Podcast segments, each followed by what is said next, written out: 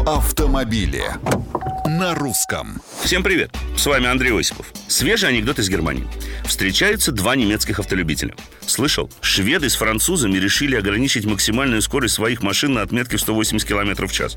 Да ладно, зачем? А чтобы безопаснее было. И они собираются продавать их в Германии? Ты не поверишь, но да.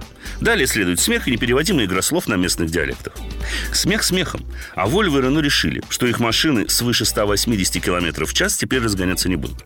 Японцы, конечно, рады. У них все стандартные машины на внутреннем рынке больше 180 не едут.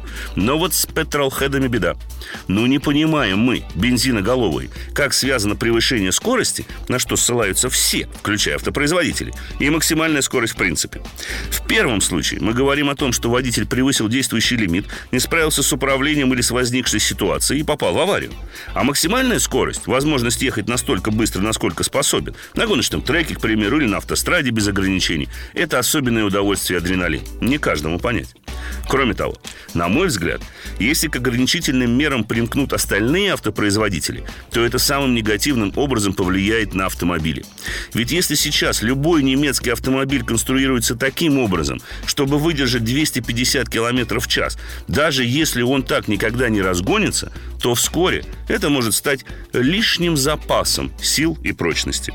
Нравится такая перспектива? Мнение и суждения принимаются на страничках русского радио в социальных сетях. С вами был Осипов. Про автомобили на русском.